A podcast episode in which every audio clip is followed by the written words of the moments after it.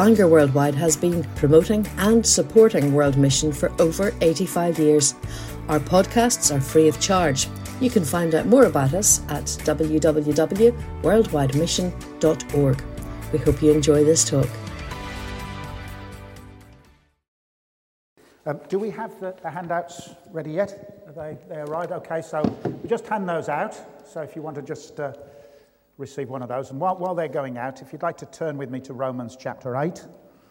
Now, while you're, you're, you're uh, looking at those, um, what I usually do is over-prepare. So there's far more in the handout that we'll be able to get through uh, the, the, the, this, uh, this afternoon. So I'm going to speak for about half an hour, and then that will give us ten minutes or so for questions at the end.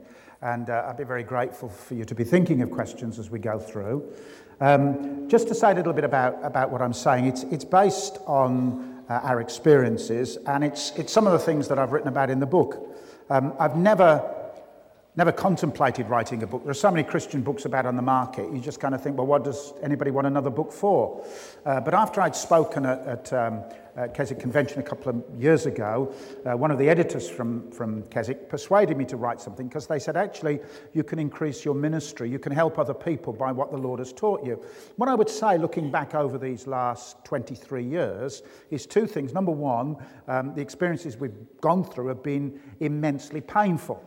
Immensely painful.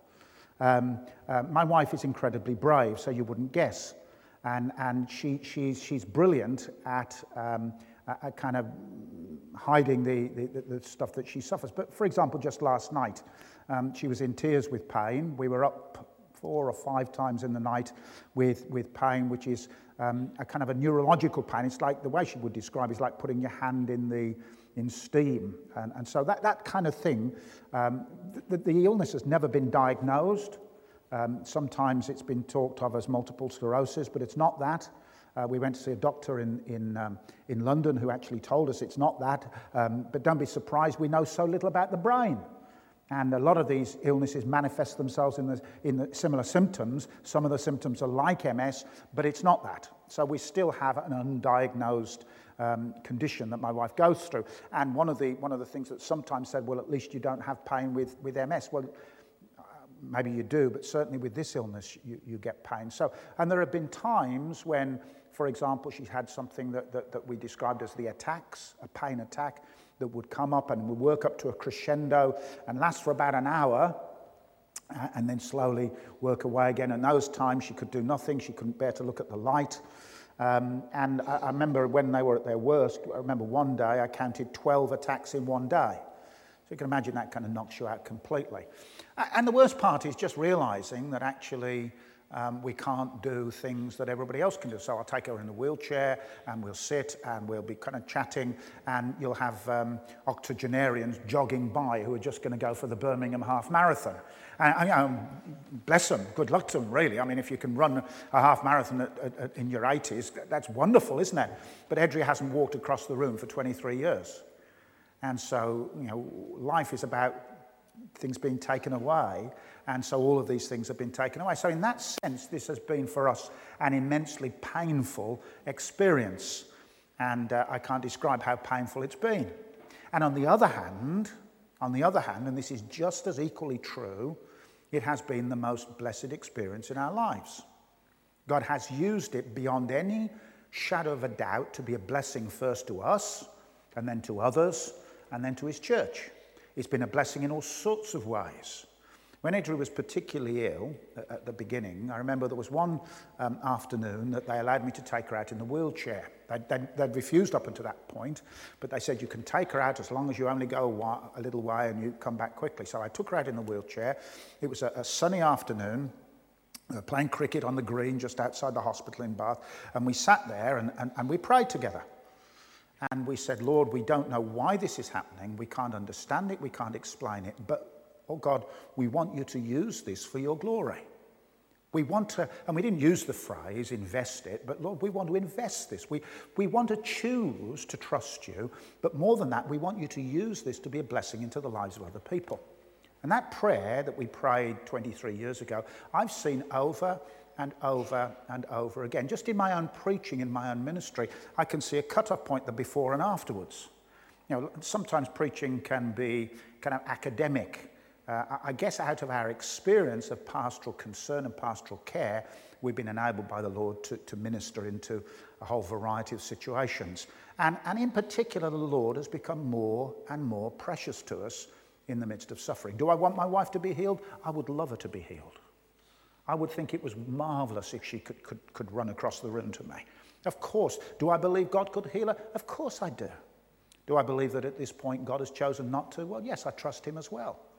And so uh, there is there is that kind of faith crisis sometimes, or that faith challenge.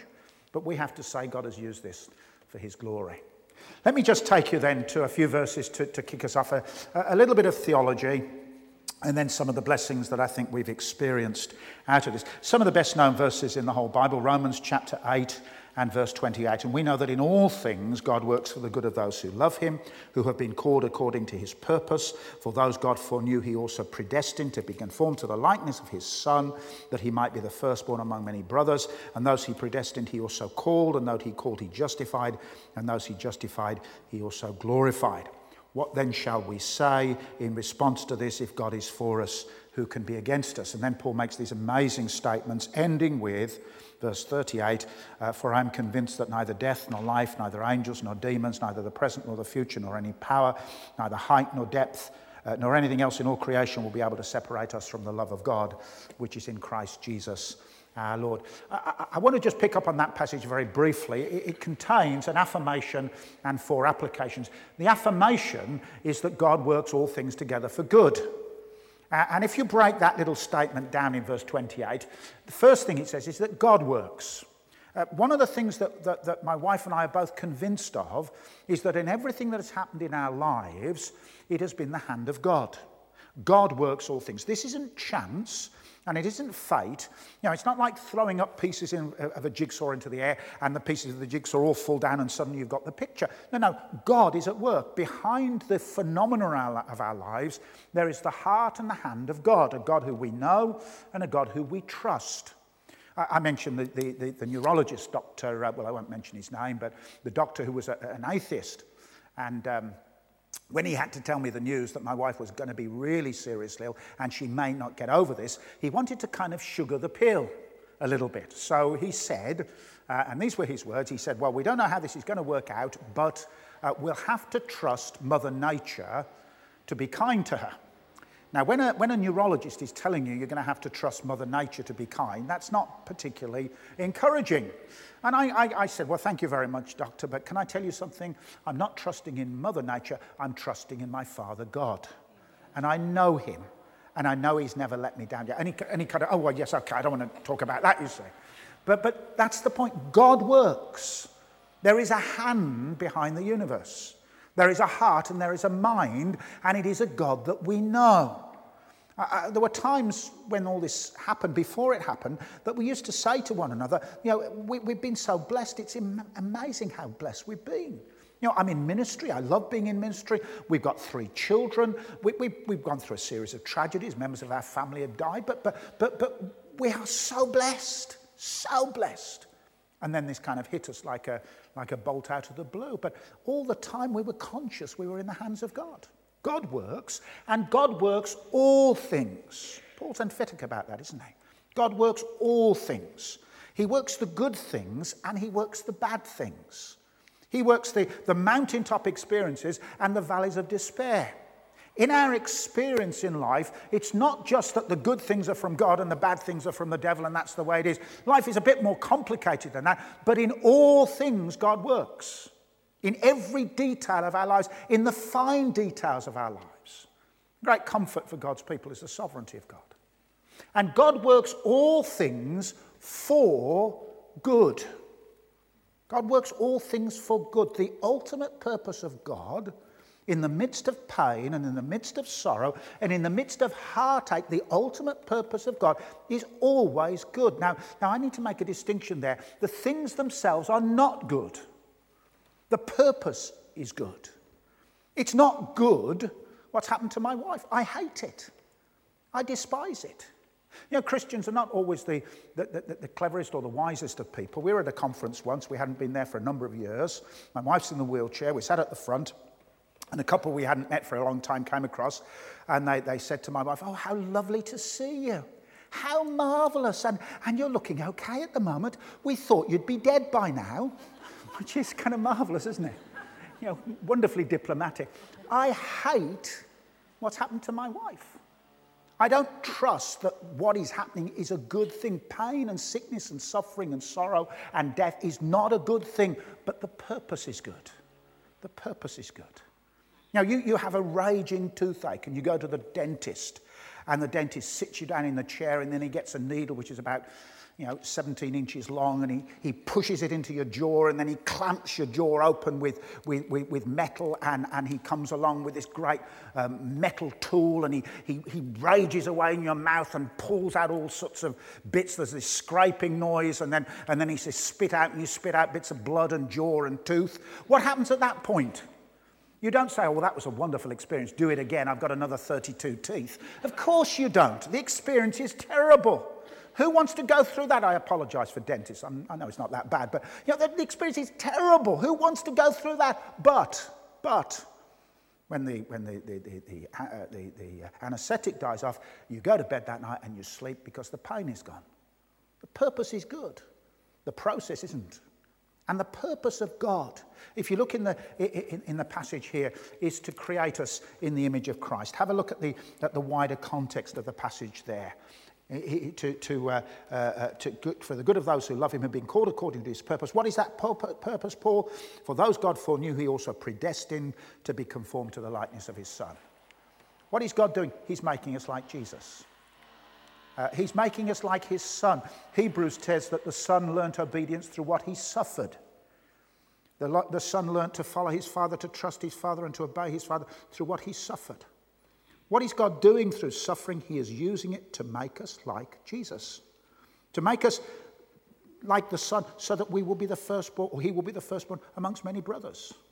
He's creating a race of men and women who are his children in the likeness of his Son, to fulfill the purpose that he had for Adam and Eve in the first place, to reign with Christ forever. And this purpose is not a, a momentary purpose. Verse thirty, it begins in eternity. Predestined and called and justified and glorified. It goes on into eternity future. And so that's the kind of perspective we need to have when we think about suffering. There are four blessings that uh, follow from that, and we don't have time to, to, to, to actually uh, develop those four blessings, but protection. If God is for us, who can be against us? And provision. If he didn't spare his Son, how will he not with him also give us all things? And pardon. Christ intercedes for us in heaven when we fail. This all flows from the purpose of God. You know, one of the things that have helped us a great deal is to know that the Lord is praying for us. You know, there have been times, can I say, I want to be honest this afternoon, times when I haven't been able to pray. There have been times when I've been quite angry with God. You know, if you read through the Psalms, the psalmist is, is honest. And sometimes it's a cry to God. My wife, and, and, and she won't mind me saying this, was in, in such pain last night, such terrible pain. She said, "Just pray that the Lord would help me to cope with this pain, take the pain away." And, and we prayed, and, and there wasn't an instant answer, but, but you know, sometimes that's what prayer is, a crying to God. And yet Paul says, you know, the Lord is praying for us. He's interceding for us. When I was a little boy, I used to watch Perry Mason. Do you remember Perry Mason? He got shot and he became Ironside, I think. That was the that was the way it worked. But Perry Mason, the story was always the same, always only one story. You know, the man would be on trial, he'd be banged to rights, there was no defence, and then suddenly ten minutes from the end, Perry Mason would stand up and put this wonderful argument, and the man would walk free. Now, I can remember as a little boy thinking, if I ever get in trouble with the police, I want Perry Mason, because he never loses. He never loses. Listen to me. The arguments of Jesus in heaven with his Father, he always succeeds. He's never failed yet. The Father looks at his Son's hands that are pierced for us, and he hears his Son's prayers, and the Son is praying for us in the midst of our trials. So pardon and preservation, who can separate us from the love of God in Christ Jesus our Lord? Let me say a, a few things by way of, of, of introduction. The first thing is that um, we live in a broken, fallen world. If you look back in those verses in, in Romans, if you've still got Romans uh, open in front of you, verse twenty-two, Uh, we know that the whole creation has been groaning, as in the pains of childbirth, right up to the present time. So suffering isn't just something that impinges on us, it impinges on the whole creation. The image is of the intense pain of childbirth.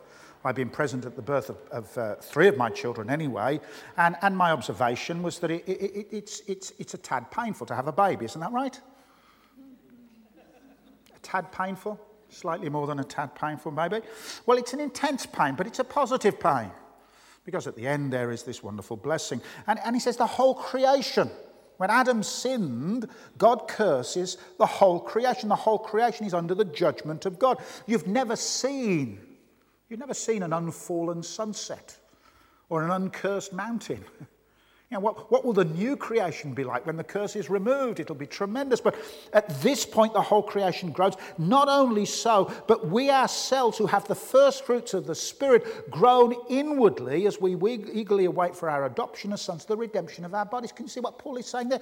We have all these blessings of salvation that he's been talking about in Romans, justification and everything that flows from it. There is no, no, no condemnation. We have a sure and certain hope of heaven. We are sealed with the Holy Spirit. We are being sanctified. We will be glorified. It's great and it's glorious, but we don't have the fullness of salvation yet. We are waiting for the redemption of our bodies. Our bodies are still full of pain and sickness and death. And, and one of the things that we've had to deal with over and over and over and over again is people have come up to us, and I'm sure it's in, in the nicest and the kindest way, and say, well, the problem is you don't have enough faith. If you had more faith, the Lord has told me I, I, that he wants to heal your wife. If only you had more faith, if only you did this, or if only you believed that, or if only you went to that meeting. Do I believe in divine healing? Yes, I do.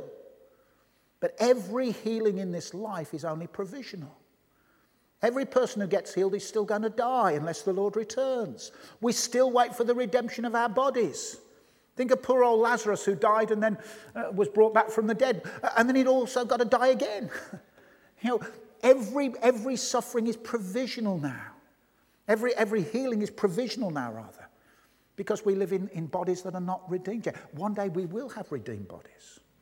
Now, the, the hope of the Bible is not the eternity of the soul, it's the resurrection of the body, a new resurrection body, but we're not there yet. So we groan inwardly, waiting for our adoption, the redemption of our bodies.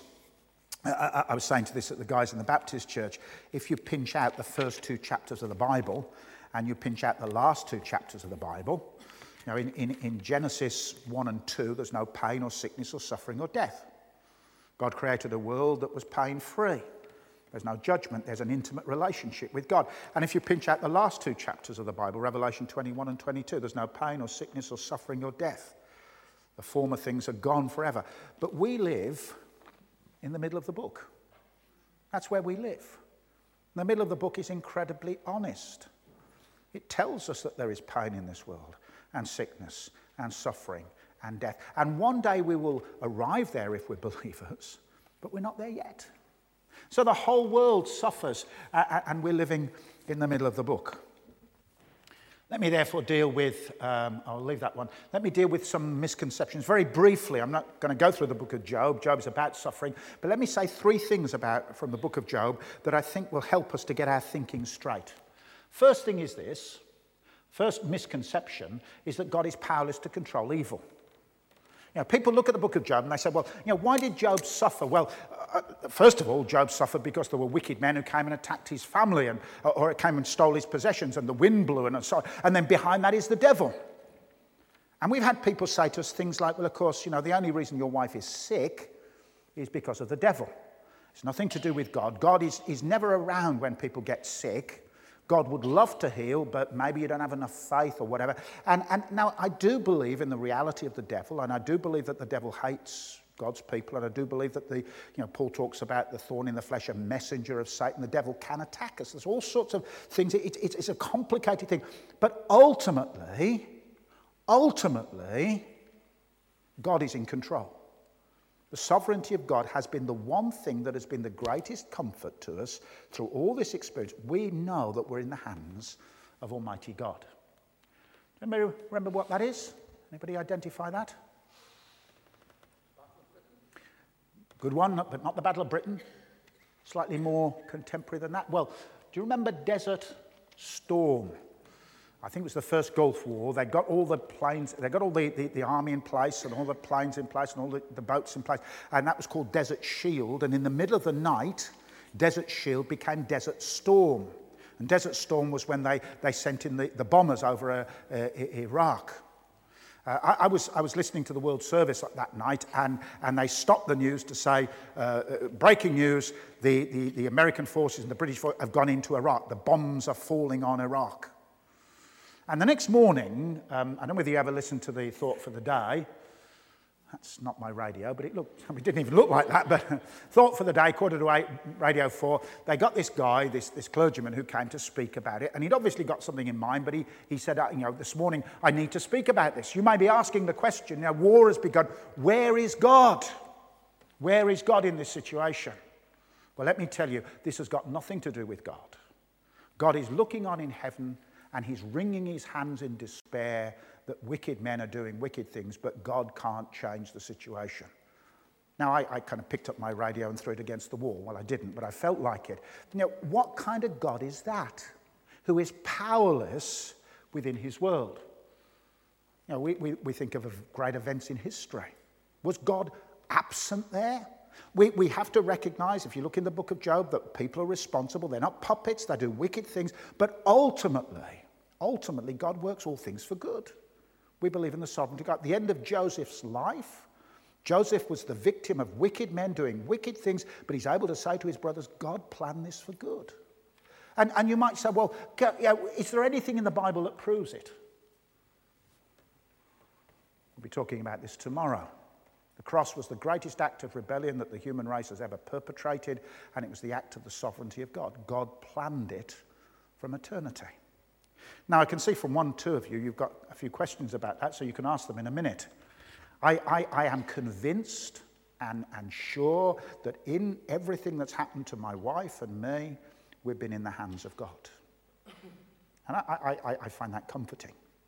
I find it's what the Bible teaches, and I find it comforting. Number two, here's the second misconception: believers should not suffer. Uh, and people say, look at look at Job. You know, Job suffered.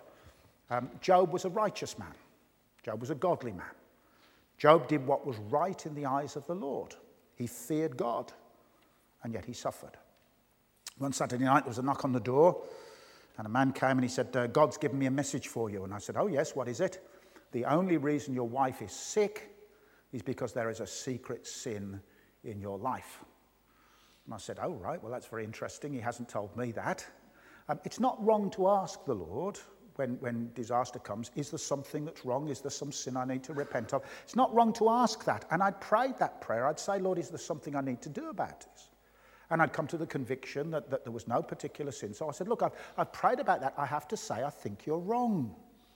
I don't think there's any secret sin. He said, oh, well, it, it, I may have got the message. It may not be a secret sin in your life.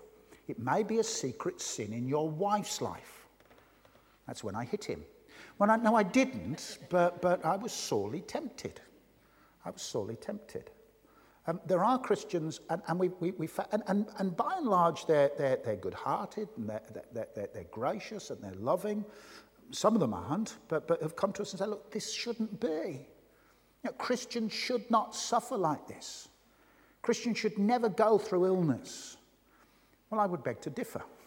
Job was a righteous man, and yet he suffered more than any other man has ever suffered, apart from the Lord Jesus Christ. So that's a misconception. Here's the last misconception.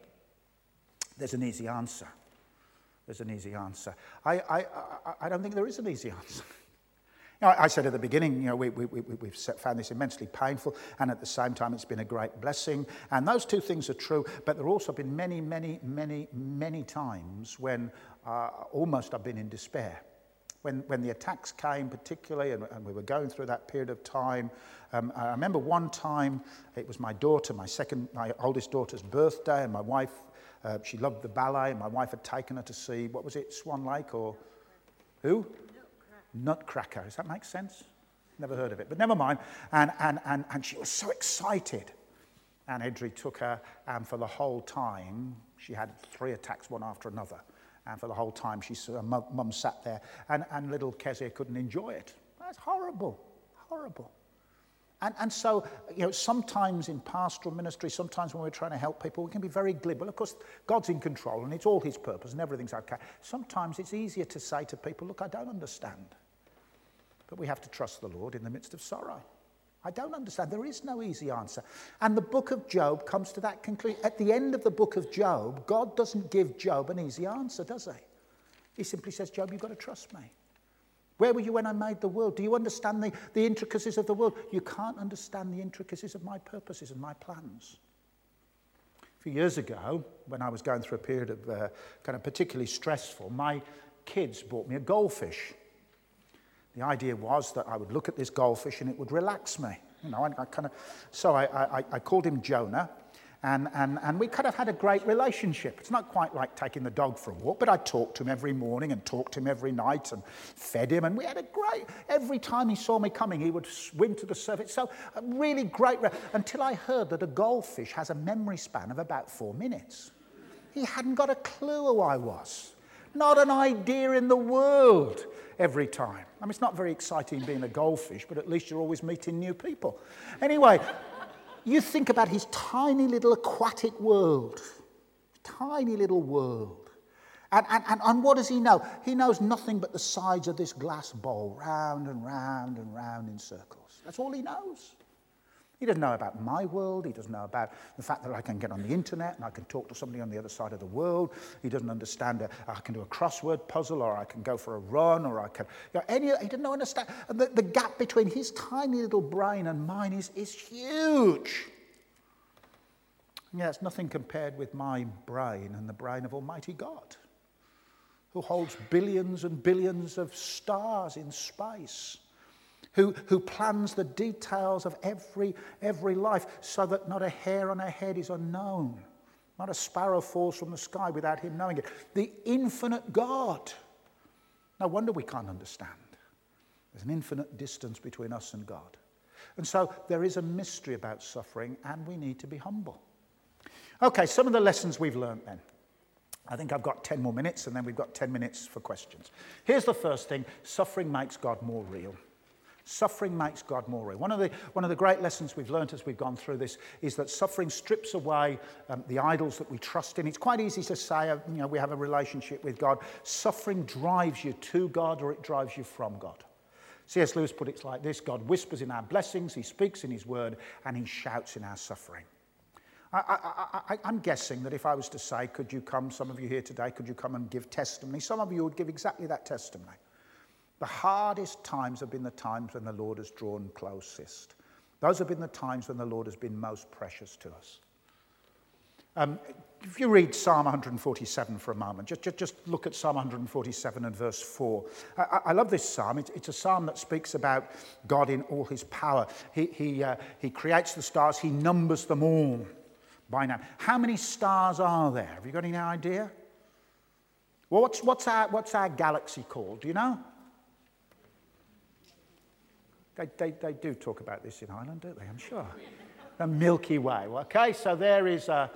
You can't, you can't take a picture of the Milky Way because you, you're inside it, but there's, there's a, a, a, what the Milky Way might look like a little bit. How many stars in the Milky Way? The nearest stars is the sun. How many stars in the Milky Way?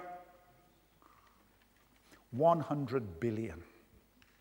Okay, one hundred billion stars like the sun. If you were to count them, one, two...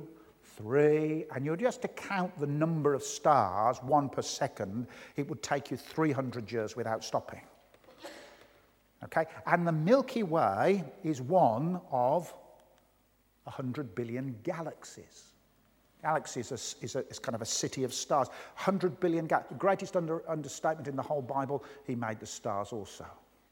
Now, how great is God? How glorious, how magnificent is God? He numbers the stars. He calls them all like by name, like a shepherd with individual sheep. How great God must be. You know, astronomers no longer give names to stars. They kind of give them numbers like uh, uh, registration plates on, on cars, you know, B six three seven five Y. They, they don't give them names anymore. There, there aren't enough names in the universe to give stars. God is so great. But can you look back at verse three? He heals the brokenhearted and he binds up their wounds. The God of the stars is the God who is infinitely concerned with our lives. He's the God of glory. And, and actually, it's no good believing a God who's, who's, who's got no power in the midst of sorrow, in the midst of suffering. I don't want a God who, who I go to and he says, well, I'm sorry, this is too difficult for me. I didn't see that. It kind of came under my radar. I'm sorry your wife's sick, but I can't help it. I don't want that kind of God. I want a God who is infinite in power and at the same time a God who I can trust and I can know, a friend behind the phenomena, if you like.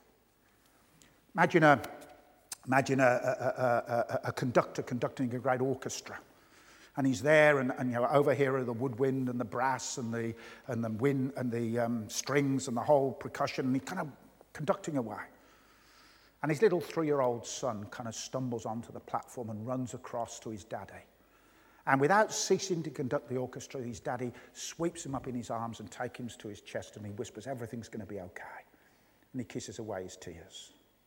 Our God conducts the symphony of the stars. He holds the universe in place. He is glorious and magnificent and powerful beyond imagination, and yet he hears the cry of every one of his children. And what does suffering do? It drives us into the hands of our Father, like nothing else. It's easy to drift from God. Here is, uh, here is Hudson Taylor. He will not lead you in a way that you know, for that would profit you little, but he will lead you in a way that you know not, so that through a thousand intimacies with himself, the way may be forever memorable, both for you and for him. Why does God lead us down difficult paths? So that we will spend time with him. Here's the second thing. I need to speed up a little bit. Suffering makes Jesus more exquisite. Suffering makes Jesus more exquisite. I, I think Christianity and the Christian faith and, and biblical religion has an answer to suffering that is not shared or understood or, or, or applicable in any other religion in the world. No other religion, in, no other faith in the whole world can give an answer to suffering. And every faith tries to. Every faith struggles with it. But, but Christianity is unique in that it believes and it teaches and it propounds the fact that this God who made the universe has not washed his hands, but he's rolled up his sleeves. He's become one of us. He's entered his universe. The Word became flesh.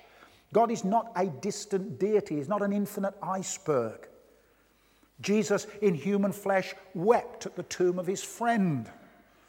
Um, uh, we, we, we have, we, we, we, one of the heresies in the early church was something known as disceticism, which was the idea that Jesus only appeared to be human. He was kind of too, too great to be really human. Listen, the Bible teaches he really was human. Every experience we go through, from joy to sorrow, from pain to, to, to ecstasy, every experience apart from sin is shared by the Lord Jesus. God knows. God understands. We have a sympathetic high priest, and that's unique. But more than that, oh, here's, here's something interesting. Uh, Stephen Hawking. If a deity did exist, he would certainly not be interested in our tiny, insignificant planet. Do you believe in God? They asked him. Well, I don't know. I'm a physicist. I'm not a theologian. But if he did exist, what interest would he have in us? Who, who can say? Well, what's the answer to that? The Word became flesh and dwelt amongst us. Look down at your page and see if you can find a full stop. Have you found one yet? You see a full stop on your page, in your Bible, or on your notes? The infinite God who made all the stars became smaller than that full stop in the womb of the Virgin Mary. Isn't that amazing? Isn't that breathtaking? And in the midst of sorrow, one of the things that comforted us most of all is that Jesus understands. He's not a an infinite iceberg. He understands. And then, of course, on top of that, it's not just his incarnation, but his cross. The darling of heaven suffered for us there on the cross of Calvary. What does the cross prove? The cross proves that, that, that suffering that seems to be pointless and dreadful and awful has a purpose. There was a purpose in his suffering. This is what uh, the symbol of, of, of, of Buddhism is. You know, the, the Buddha who is above suffering. He's kind of in a, in a world where there is none. He's got beyond that. And the aim of Buddhism is to, to cut yourself off from suffering in the world. What's the symbol of Christianity? Well, should have been a cross. I got the wrong slide, but never mind. Listen to John Stott. We must learn to climb the hill called Calvary and from that vantage point survey all life's rare tragedies. The cross does not solve the problem of suffering, but it supplies the essential perspectives from which to look at it. I could never myself believe in God's love if it were not for the cross. The only God I believe in is the one Nietzsche ridiculed as the God on the cross. See what John Stott is saying there? How can we know that God is love? How can we really believe it? Go to the cross. I can remember the times when Edry was at her worst, when it looked as if I would have to give up my ministry, when I didn't know how we would cope, when the pain was so intense that, that, that, that we would go whole weeks without hardly getting an hour's sleep. And, you know, sleep deprivation makes... And, and I've got to say, those times we cling to the cross of Christ. We cling, we, we, we, we dwelt there, we lived there. We kind of say, well, we don't get it, but we know Jesus does. We know that Jesus has been through this. We know that he has suffered and he understands. And pain makes Jesus more exquisite. I told you I'd run out of time, didn't I? Okay, let me, let me deal with a few others. Um, suffering makes the Bible more precious. It's only when we go through suffering that suddenly the Word of God jumps out at us. The worst day when Edra was in hospital was was when I just received this diagnosis, she might not make it. I was combing my daughter's hair. We were sat on the stairs. I remember it distinctly. I'm on one stair and she's a few stairs down, and I'm I'm kind of, you know, I, I, I don't have much experience in combing hair. Work out why. And and particularly combing a, a woman's hair, what do you do? So I get the comb and I'm kind of macheting through her long locks, and she bursts into tears. And she said, "Daddy, you're hurting me." And at that point I burst into tears as well. Now, I don't cry usually, but, but I couldn't help myself. And my daughter stopped. She said, "What's the matter, Daddy?" I said, "I just want Mummy back. I want her like she was. I want your Mummy back." And she gave me a big hug. That night I went to bed and I woke up at two o'clock in the morning and couldn't sleep. It was awful. You know, it's like problems are a million times worse at two o'clock in the morning, tossing and turning. And then suddenly... Suddenly into my mind came a verse, Psalm eighteen verse thirty. I didn't know where it was. I had to look it up. Just a phrase, Psalm eighteen verse thirty. "As for God, his way is perfect." And at that moment in time, my heart was filled with peace. I can't explain it. It was the Holy Spirit. It was the truth of God's word brought into my heart. My heart was just absolutely overwhelmed with peace. And, and it was this: God's in control. God's way is perfect. You don't understand, but you don't need to. You just need to trust him. And I went back to the hospital and I told Edry, and, and we prayed about it. Suddenly God's word had become more precious. The truths of God's word became more real. Okay? Uh, suffering makes our hearts more malleable. What does suffering do? Well, suffering changes us. Remember what it said earlier about, you know, why does he send suffering? To make us more like Christ, to make us more like Jesus. There was a, a man who did sculptures of horses. He took a block of wood and he produced a beautiful sculpture. And someone once asked him, "How do you do it? What's your secret? What's your philosophy?" He said, "I don't know really. I suppose it's a bit like this. I look at a block of wood and then I take the knife and I cut away everything that isn't horse. Okay? I see the horse in the wood and I cut away everything that isn't horse." God looks at us and he wants to see Jesus in us and say, oh, what does he do? He cuts away everything that isn't like Jesus. And the scalpel God uses is the scalpel of pain. And it cuts deeply. And it's, it's, it, it hurts. And we don't like it. But he's making us like Jesus. That's the purpose. Or to use the analogy of the New Testament, uh, those whom the Father loves, he chastens. You know, you know, when, when you had kids, did you discipline your kids? I hope you did. I disciplined my sons, and I'd go up, my wife would say, "Go and see if they're all right." So I'd go and I'd say, "Caleb and Amos, why did Daddy punish you?" "Because you love us and you want us to be the best little boys we can be." Not sure they believed it at the time. They got the, they got the, the theology right, but, but you know, that's God's love. God loves us and therefore chastens us. We don't understand it, but it's a heart of love. Okay, three more things very quickly. Suffering makes our faith more vital. Second Corinthians, Paul says God gives us these, these, these trials so that our faith may become strong. I got my wife to, to take a picture of my muscles earlier. Um, there you go. Well, one thing you know about that guy is that he's, he's obviously practicing his weights. Now, why has he got big muscles like that? Because he's practicing his weights. If you were to take his arm and tie it behind his back and leave it tied behind his back for six months, his arm wouldn't look like that. His muscles may never work again.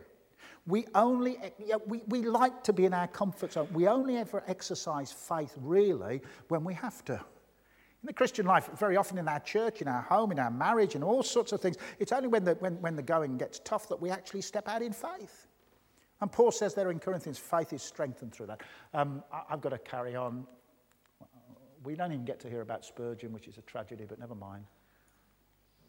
Okay, suffering makes our faith more, suffering makes our care more credible. It's a wonderful verse in Corinthians, two Corinthians one, which has been a great blessing in my own ministry. God pours in suffering, so he pours in comfort, so that the comfort then pours out into the lives of other people. I can think of a, so many examples where we've been sat and talking to people through extreme circumstances, and they've said something like, well, of course you understand, don't you? You've been there. And we've been able to bring the comfort we've experienced into their lives. And that prayer that we prayed, Lord, use this for your glory, the Lord used it over and over again. One last thing.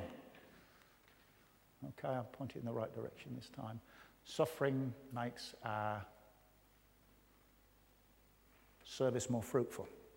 Remember what Jesus talks about? The, the, the grain of seed, it must fall into the ground and die.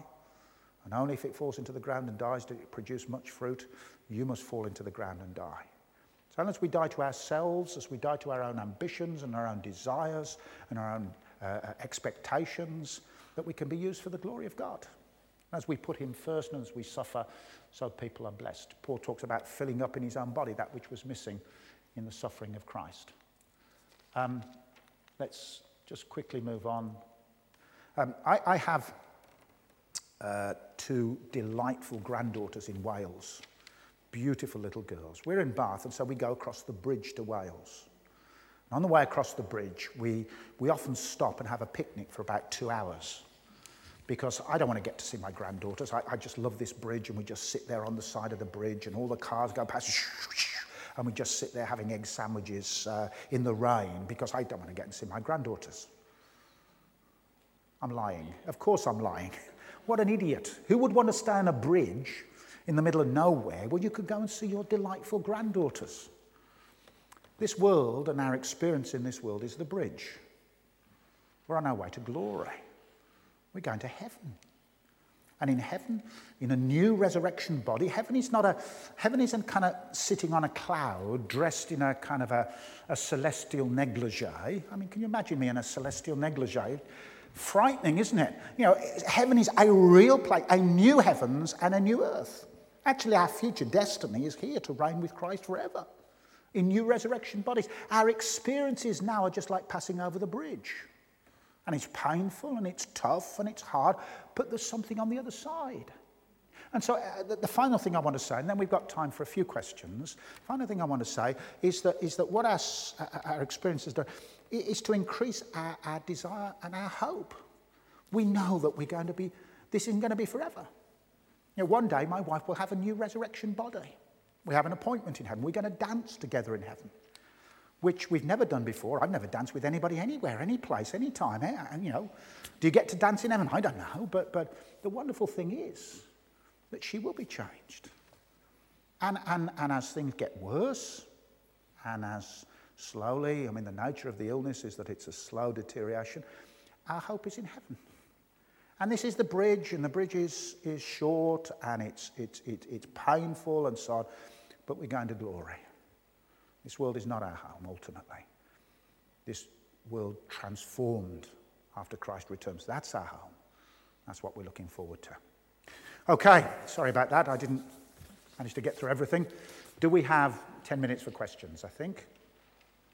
Do we need a, do we need a microphone? Okay. And I'm happy to, to, to answer anything or, or, or, you know, you may disagree with some of the things I've said. You may want clarification. At the front here, okay, thank you. Um, what do you say to a mother whose child has maybe got some disability okay. and is born with that disability and they see their child suffering? My little grandson has dyspraxia. Yeah, yeah. And that's, you know, to do with the brain and, you know, learning. And I hear she loves the Lord and she trusts him all the way through it. But sometimes I wonder and she wonders, you know, why does the Lord, who creates us in perfection, allows these things to happen? I know things can go wrong, but it's dealing with that pain inside you, and yes. me as a grandmother watching my daughter yes. suffer as well. Yes. Yeah. I, I think that the, the suffering that happens in the lives of our children or our grandchildren has got to be the most difficult of all. I mean, when a parent dies, for example, well, that's tough, but, but that happens. That's the way it is. And when a spouse dies, a husband or a wife, that's tough. And again, all of us have to go through that. All of us will go through it, or we'll be, we'll be the one gone or the one left behind. But when our children are ill or grand, that is really tough, because, you know, what are you to say? I think a couple of things I would want to say. First of all, um, there is a mystery about it, and we don't understand. We can't actually give an answer that is, that is I mean, I, we could come up with all sorts of glib answers. I, I, I sometimes think that, that the problem of suffering is a little bit like a...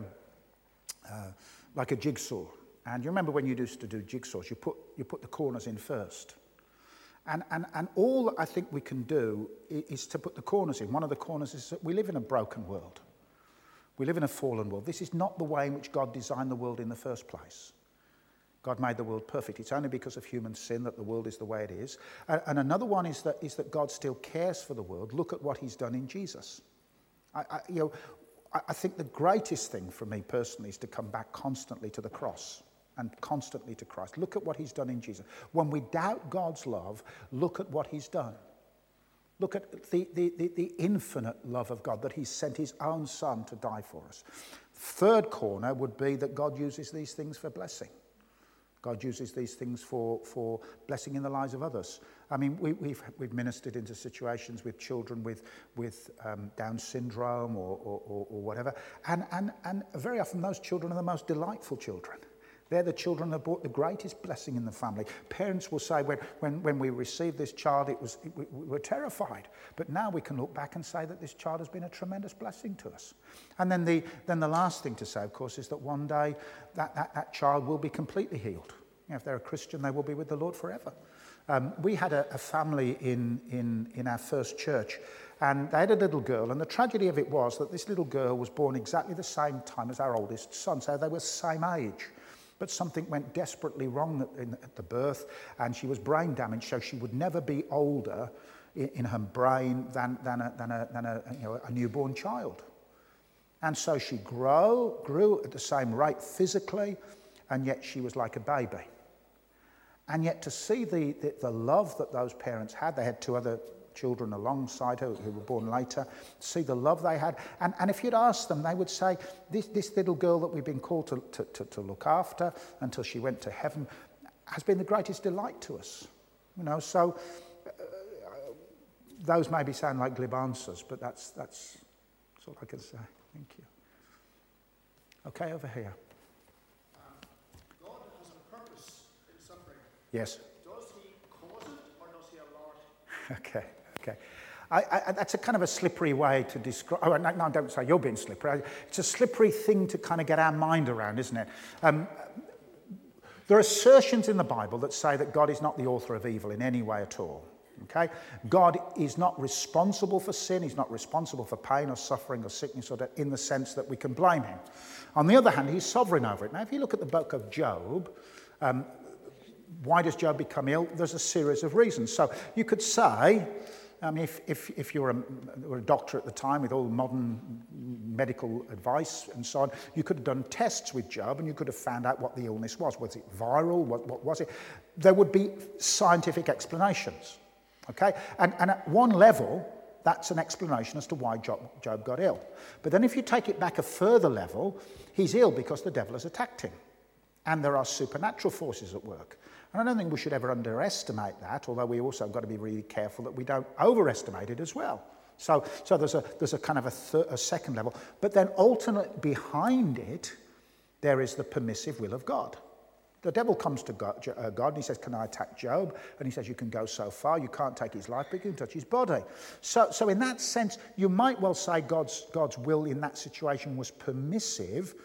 But the interesting thing to me is that after Job chapter two, the devil is never mentioned again.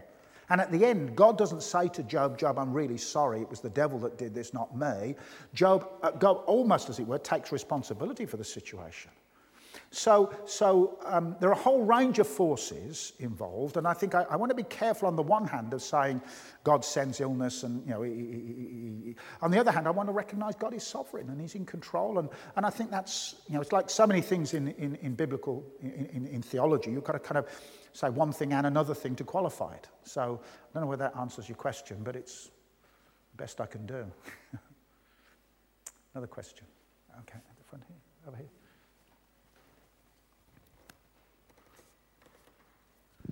Would you agree that um, in our churches there's a lack of support for the carers who can themselves nearly become victims too, because oh, yeah, their health then deteriorates, yeah, and the person that they're caring for quite often isn't actually feeling as bad? Yeah, yeah. I, I think that's a good point. Um, you know, I suffer far more than my wife does. Just look at me. No, but you know, it is, uh, in, in a sense, you see, personally, I have to say I've had tremendous support, but then the churches I've been in have kind of said, what, what do you need? Tell us, you know, tell us what you need. But but when, you, when you're dealing with pastoral situations, you're absolutely right. I mean, it, it is exhausting. My my sister, uh, I, I often say that, that, you know, I only have one sister, um, one, one, one sibling, and I often say that in our family, uh, the real, real, real hero of our family is my sister, because she cared for my mum, who who was was very poorly, and uh, who who um, began to develop dementia. Um, it came to the point where my mum had to go into care, and my sister visits visits her every day, um, uh, even now. I look back at the time my my sister was caring for my mum, and there were times when when she she almost went under. So I think you're absolutely right. Um, I think caring for the carers is just as important. And I, and I mentioned Alzheimer's. I think that's a terrible thing.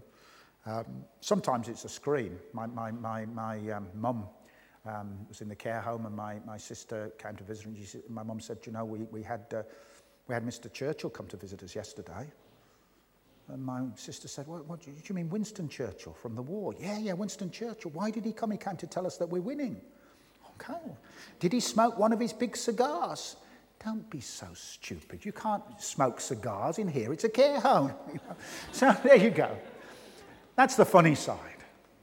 But most of the time it's just heartbreaking and and wearisome. And there's the physical attrition. You know, she, she would be getting up in the night with my with my mum, and there is the emotional attrition.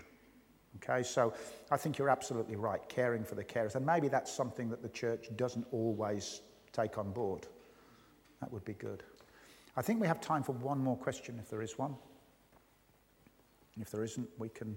Oh, sorry. Do you think when we're in Christian ministry, are we more under attack? Are we more under attack in Christian ministry than not? Um, well, in one way, we're all in Christian ministry, so there's a sense in which the devil picks on all of us and, and, and so on. And um, I, I, I, one of the slides we didn't look at, um, when the Bible talks about suffering, particularly the New Testament, most of the suffering is not the kind of stuff I've been talking about today. Most of the suffering in the New Testament, the Bible does talk about physical suffering, you know, getting old and, and dying and so on, and that's what Romans eight is about, you know, the, the, the, I think. But then most of the suffering is because we're Christians. If you look at the New Testament, most of the verses and most of the teaching on suffering is because we're following a crucified Saviour. And then on top of that, there is a level of suffering that Paul alludes to because he's in ministry. Now, I often talk to ministers' meetings, and one of the things I say to them is that if we're to be shepherds of the flock, what's the sign of the Good Shepherd? What's the mark of the Good Shepherd? Jesus says three times, the Good Shepherd lays down his life for the sheep. The Good Shepherd lays down his life. The Good Shepherd, how do you know the Good Shepherd? He doesn't do a runner, he lays down his life for the sheep.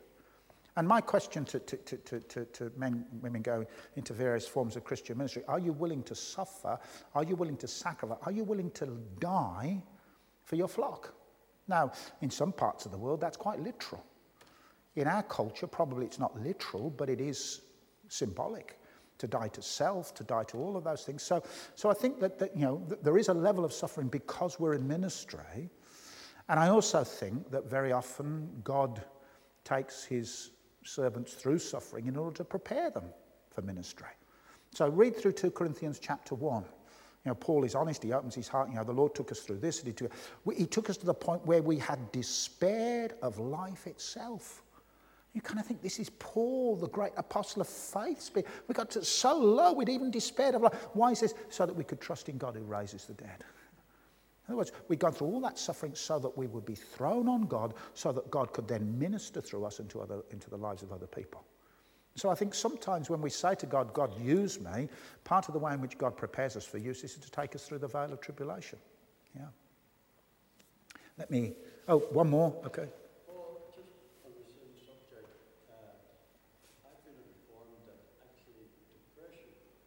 Depression.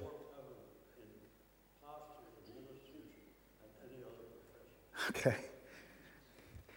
Are pastors more depressing than anybody else? Is that the question? Or more depressed? Um, it, it, it's it's an occupational hazard, I think. It is an occupation. I wouldn't say it's worse in pastors than, than, than other professions, isn't it? What's what's the most? There's one that's more than pastors. I think is it dentists? Or something, I, I don't know, but uh, certainly, certainly the, the, the toll of of of. Uh, um, I, I I've written a second book, which is at the back. That one hasn't sold out yet, which is yes, you buy it. So, but that, that's about that's about staying fresh in your relationship with God. One of the things that I have to say in ministry, I, I've been in ministry for over thirty years, is that there is a constant internal battle going on between what you know that you you should be and and and where you actually are in your experience. And, and, and, you know, I have a battle every time I go into the pulpit because I know the battle in my own heart, the sinfulness in my own heart. I know that, you know, I, I want to call people to faith and yet sometimes I'm unbelieving. You know, and, and that's, you know, I, I think that's that's honest. And so very often that's one cause of depression. And then, you know, then the Lord's people can be fairly um, depressing. We, we we used to, when I first started in ministry, we had a list of everybody in the church, small church, so we had a list and we put a, a, a, two columns and I visited everybody every uh, twice a year. Small congregation, everybody twice a year at least. You know, that wasn't emergency visits, that was just visits to see how you're doing. And we used to put little notes to remind me. And in next to some people, we would put um, G G, G G, capital G, capital G. And G G stood for Grace Grower. And, and, and you know, if you looked at that and they said, what, why, why is there a G? I'd say, that's because you're a grace grower. It sounds great, doesn't it? What it means is you are so awkward, so difficult, so painful, that, that God grows grace in me just so that I can love you. Okay? Now, you've got nobody like that in your church, have you? Nobody at all. But here's the point. It is, it, it's, you know, people know the job better than you do, and there's all sorts of issues are related to ministry. There's also great blessings. So, and, and depression is a, a mental illness is prevalent and is just as bad as physical illness. In fact, my wife and I have often said, physical illness, we'd rather have we'd rather have to cope with physical than than, than depression. Um, let me pray. Father, thank you for your amazing grace and your wonderful love. Thank you that you never let us go and you never let us down. And that you are working all things for our good, even when we can't see it or understand it or grasp it. Lord, help us to continue to trust you, even in the darkest circumstances, and to know that you mean us well. Help us to realize that your way is perfect. We ask all these things in Jesus' name. Amen. We trust you've enjoyed this podcast. If you'd like to make a donation to support the work of Bangor Worldwide, please visit w w w dot worldwidemission dot org slash donate.